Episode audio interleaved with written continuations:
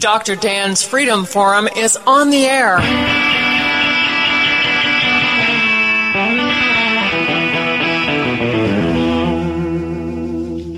Never send to know for whom the bell tolls. It tolls for thee.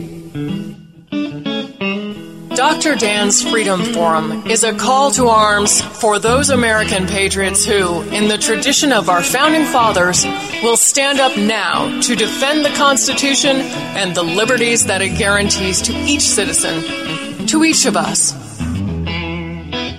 That is our mission to explain in a clear and concise manner the direct effect of each issue on the individual, on you personally not some anonymous being in a distant place, and to define in no uncertain terms the consequences of inaction. Let the battle begin. This is Dr. Dan. This year, of course, is an election year, and we always say it's the most important lecture, uh, le- election of our, our lives, but in actuality, as the situation in our nation becomes worse and worse, I think each election becomes even more critical than the one prior.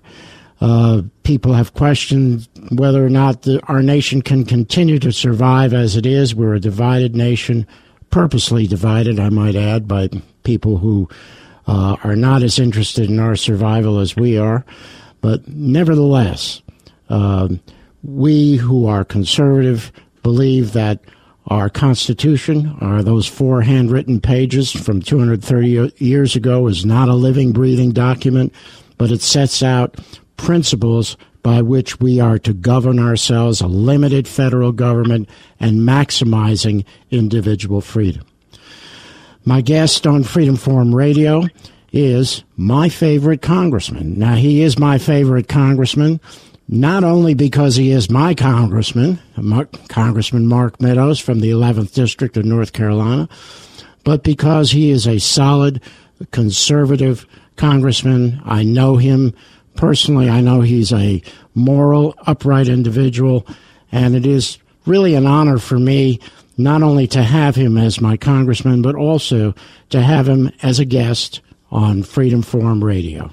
So, welcome, Congressman Mark Meadows to Freedom Forum Radio. Uh, Dr. Dan, it's great to be with you, and thank you for always being a voice for freedom. And it is uh, just an honor and a pleasure to be with you and your guests today, and uh, look forward to talking about those things that are important to our country, our nation, and certainly our freedom. All right. Well, Congressman Meadows, Mark, whatever we want to call each other is fine because look, you went to D.C. with the support and the blessing of the grassroots constituency in our district. Uh, we worked very hard to send you there, and like I said, we are very, very blessed to have you there.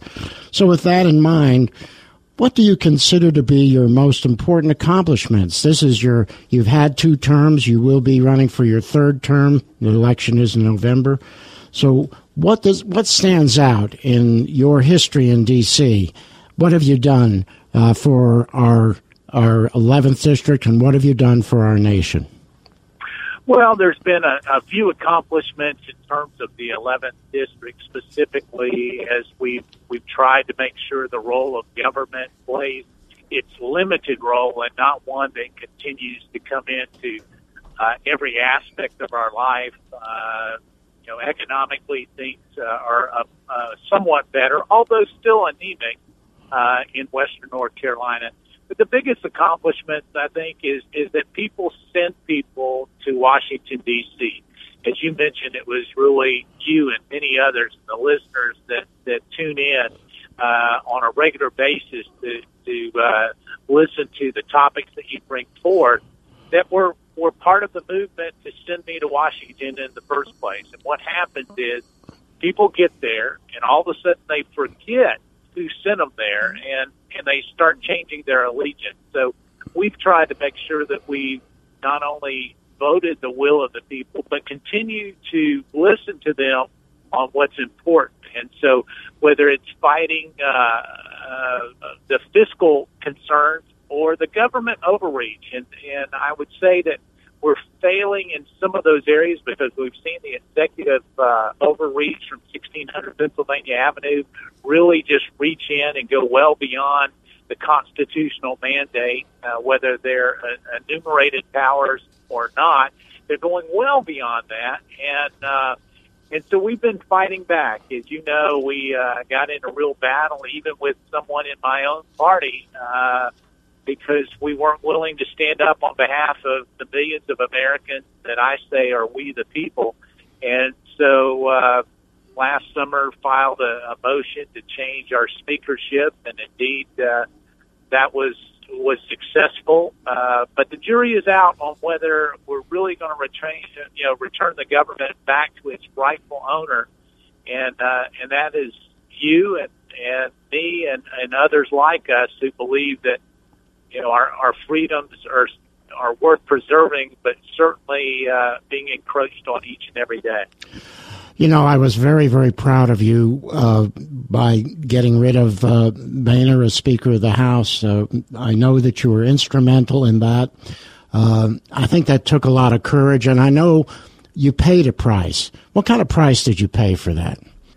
Well, we've we've paid a, a number of prices, uh, Dan. I mean, it's been interesting because not only did we lose our chairmanship and got it back, but you know the ripple effects of some of those uh, issues are, are still being felt today. I mean, uh, the the uh, is truly the money support in Washington D.C. It was turned off within hours. Uh, you know, was shunned by a lot of my colleagues you know, how dare you, uh, you know, uh, challenge the leadership of our party.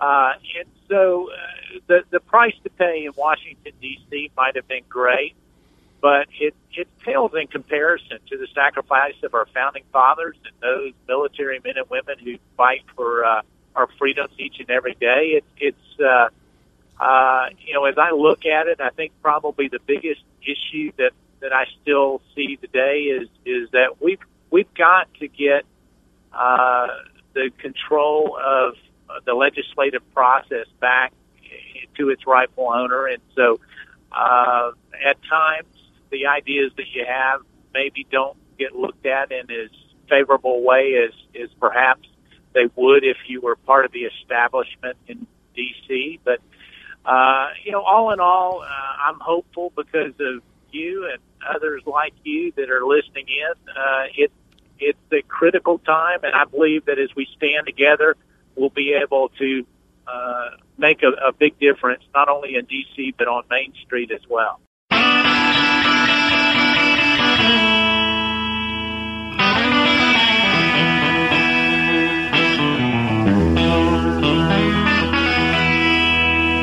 Dr. Dan's Freedom Forum is on the air.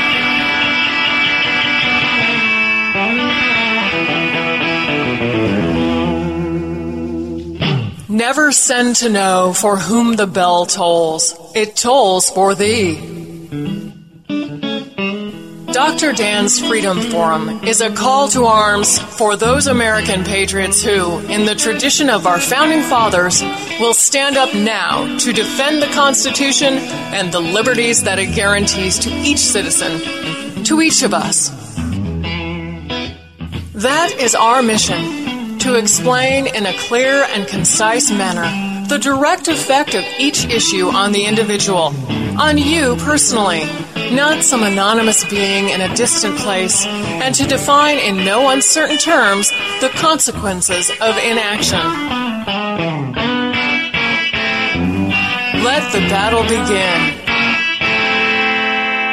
Well, you brought up the subject before, and, and really, we are having a situation here where the executive branch is guilty of extreme overreach at, to the point where, as far as I'm concerned, unconstitutionally so. With his executive orders, the omnibus, bill just gives him every bit of freedom whatsoever to spend whatever he wants wherever he wants it. Uh, so, my question to you, and, and what it really reflects on in the eyes of, of we the people, is that Congress is not does not seem to have the backbone to stand up and say, you are doing, you are taking over what is our responsibility, and we will not permit it anymore. Uh, there's got to be some way to do that. Well, there there has to be, and, and many members in Congress uh, Dr. Dan, have this uh, backbone that is uh, like a peeled banana. Uh, you know, it, it may have form, it may be there, but but certainly it's not very rigid. And uh, and so what happens is they may come home and they you know pound their chest that they're going to stand up against the executive overreach, and then they go back and allow this very same thing to happen again and again. I'm on uh, uh, a task force that's uh, called Restoring Constitutional Authority in the Legislative Branch. It, it's my my primary focus on the task force. There's a number of others I could have been involved with, but really, when you you get down to that, it, it's all about making sure that that we are the ones that are passing laws not the executive branch. Not they don't set the spending priorities. We do, and yet we're finding that that's not the case. I'll give you a prime example. Uh, in the 113th Congress, very first year that I served, there were 72 bills that actually went from the House to the Senate and were signed into law. 72.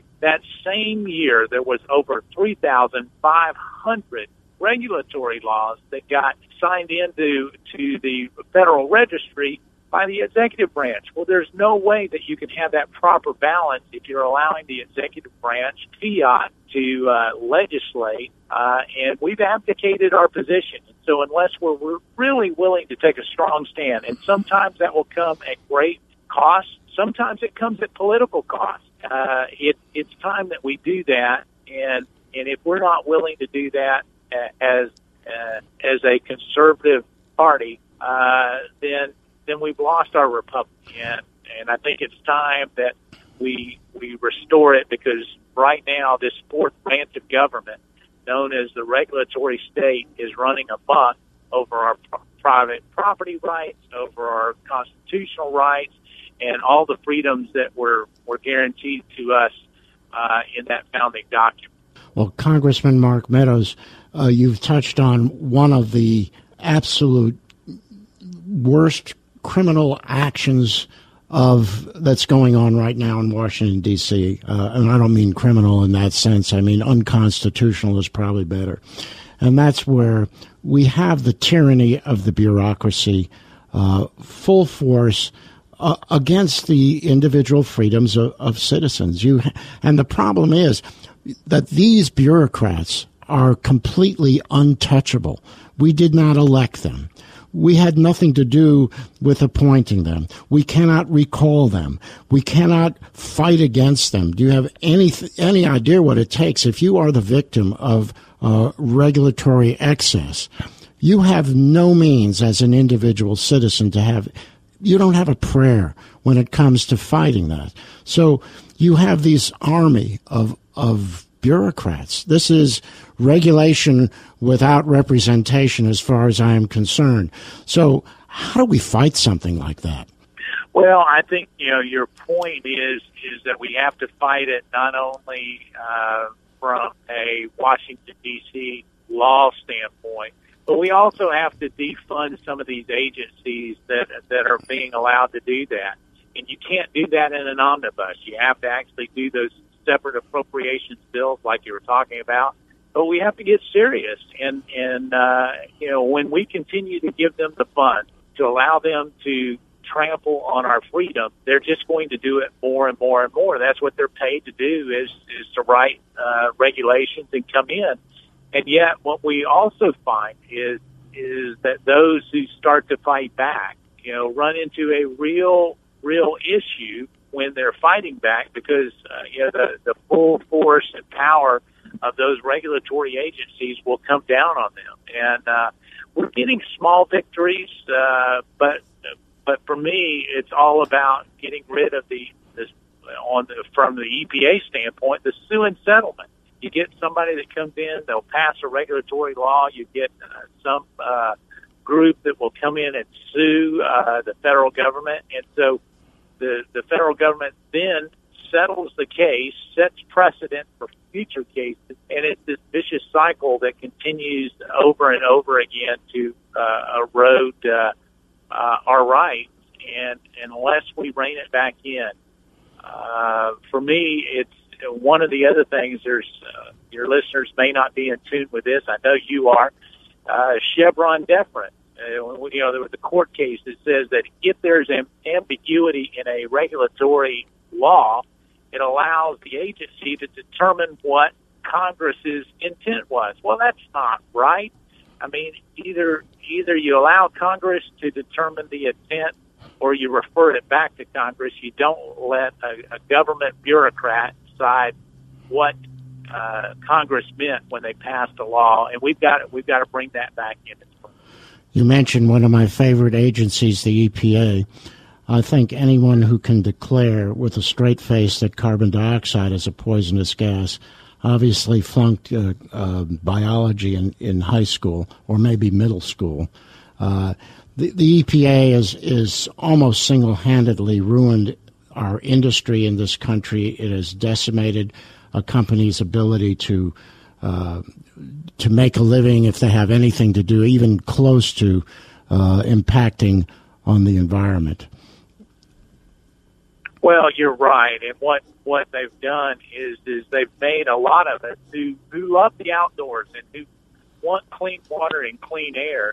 It it makes us very resistant to even working with with the appropriate agencies because what we see is them overreaching uh, their authority, uh, whether it's it's the ambiguity of what a wetlands would be, or uh, I, I had one on some property I had the other day where they said that it it's a trout stream. Well, it's interesting. Uh, it, it is actually a ditch that had been made uh, within the last 25 years that only takes runoff from the road, and now it is classified as a trout stream. But what that makes me do is not want to do any ditching or any, uh, you know, any planting ahead that allows any amount of water to get on my property for fear that now they're going to regulate it. And, uh, you, you and I both know a number of forest stories that are out there as, as what I would say an unconstitutional taking, uh, by bureaucrats on, on lands that, uh, are supposedly under their purview.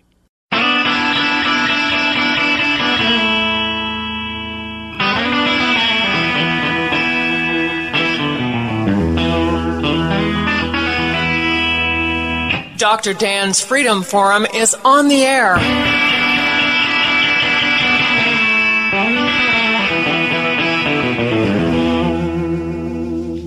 Never send to know for whom the bell tolls. It tolls for thee. Dr. Dan's Freedom Forum is a call to arms for those American patriots who, in the tradition of our founding fathers, will stand up now to defend the Constitution and the liberties that it guarantees to each citizen, to each of us. That is our mission to explain in a clear and concise manner the direct effect of each issue on the individual, on you personally not some anonymous being in a distant place, and to define in no uncertain terms the consequences of inaction. Let the battle begin. We understand that the, the Veterans Administration hospitals are really outstanding when it comes to the treatment of veterans who have missing limbs. That kind of rehabilitative care is really very costly, time consuming, and they do a fantastic job with that. But when it comes to everything else, um, most of these veterans would be better served if they had an access card exactly like you described, an access card that would allow them to go to local physicians, local hospitals. It saves all of that travel time. So, some of these veterans are not physically capable of making a five hour round trip. And so essentially they've been cut off from care. But that, this is all part of the entire medical issue. And of course, Obamacare has been one of the, the main issues that we are all concerned about, not only as a physician, but as also just as a citizen. I mean, the premiums are going up. The deductibles are horrendously high. I mean, I have people coming in all the time and say, "I have a five or ten thousand dollar deductible. There's no reason for me for me to even purchase an insurance policy." So, what happened to the efforts to defund uh, this absolute abomination on on our nation? Well, as you know, I've been at the tip of the spear on trying to defund what I would think is one of the greatest encroachments on our our uh, individual liberties in this Obamacare movement, because it's really about nationalizing our health care, and when you control the health decisions of every American, you essentially control every American. And uh, uh, you're right. Uh, I'm on Obamacare. I'm, uh, members of Congress actually went, uh, have to go on Obamacare, uh, contrary to popular belief. And my premium uh, have not only doubled, but my deductible is so incredibly high that uh, I would be better off just not to have insurance and just pay out of pocket. I, you know, I, uh, you know, we're we're paying just for my wife and I well over uh, you know twelve thousand dollars a year. And so when you look at that, uh, that goes a long ways. I'd rather work a deal with Dr. Dan and say, Doc, I'm going to pay you when I come in. Here's a check. Uh, it, it provides for a whole lot of uh, uh, of health care, uh, you know, uh, reimbursement when when you're able to take those premiums that are paying. And and the bad news is it's not going to get any better. It's going to continue to go out uh, and, and be astronomical, like with any government program. It just continues to elevate, go and go and go. Uh, I the, I think for most of us in Washington D.C. Uh, the effort to get rid of Obamacare it will be restarted when someone other than with the last name of Obama mm. uh, is no longer in the White House. But uh, we we have made him veto at one, but we've got to get real serious about attacking it at its roots and rip it up uh, once and for all, and allow the the private sector to again uh, make health care affordable. And I'm hopeful that we can do that. Well, I'm sure that you know that certainly from my point of view, uh, free market health care is the best. We had an excellent example, and of course, in ophthalmology, with uh, LASIK surgery. It started out an ex- hugely expensive operation, and as more and more people, uh, more and more physicians performed it, uh, well, the cost obviously came down because of competition. That's what the free market does. So for me, and I'm sure it's no secret to you, my plan for medical care would be a health savings account uh, to fund the day to day, every type of you know, simple medical care, and then you need insurance to uh, cover the extraordinary expenses. In the same vein that your, you know, your auto insurance policy doesn't pay to change your oil and your oil filter and your wiper blades, but it's there in case you have a severe severe accident and you need that kind of coverage. Well, there's no reason why medical care should really be any different. Well, you're right, and, and what we've found. Uh, Dr. Dan, is is that uh, really right now a number of us are paying the premiums or subsidizing health care for a number of others that uh, that don't pay, and so as as painful it is for some of your patients, and certainly for you and I, you know there are others who who uh, think that it's wonderful because they're not having to to pay it, but it makes us more reliant on the federal government uh, I'm with you on the health savings account. Uh, in fact, I've co-sponsored uh, a bill that does exactly what you're talking about as a health savings account with a catastrophic insurance on the backside of it. That uh, you know we would all be better off, and and then it brings it back to individual responsibility too. You know, if if I've got money there in a health savings account that I put into, and and I'm managing, I'm going to try to make sure that I make the best purchase decisions for my health care instead of just saying, well, I don't care what it costs, you know, it's going to be paid for by the government or by the insurance company. It brings back in that personal responsibility that I know you and I both believe has been lacking in some areas. Well, there's no question that that's really, you know, the coin of freedom really has two sides. You have freedom of choice on one side, but you have personal responsibility on the other side. So unless you marry those two, you're really not going to have be able to to do that kind of thing. Uh, so you have to have personal responsibility, and we have very very little of it. The more the government does for individuals, the more it gives to some individuals, to selected classes of individuals, uh, the less personal responsibility there is.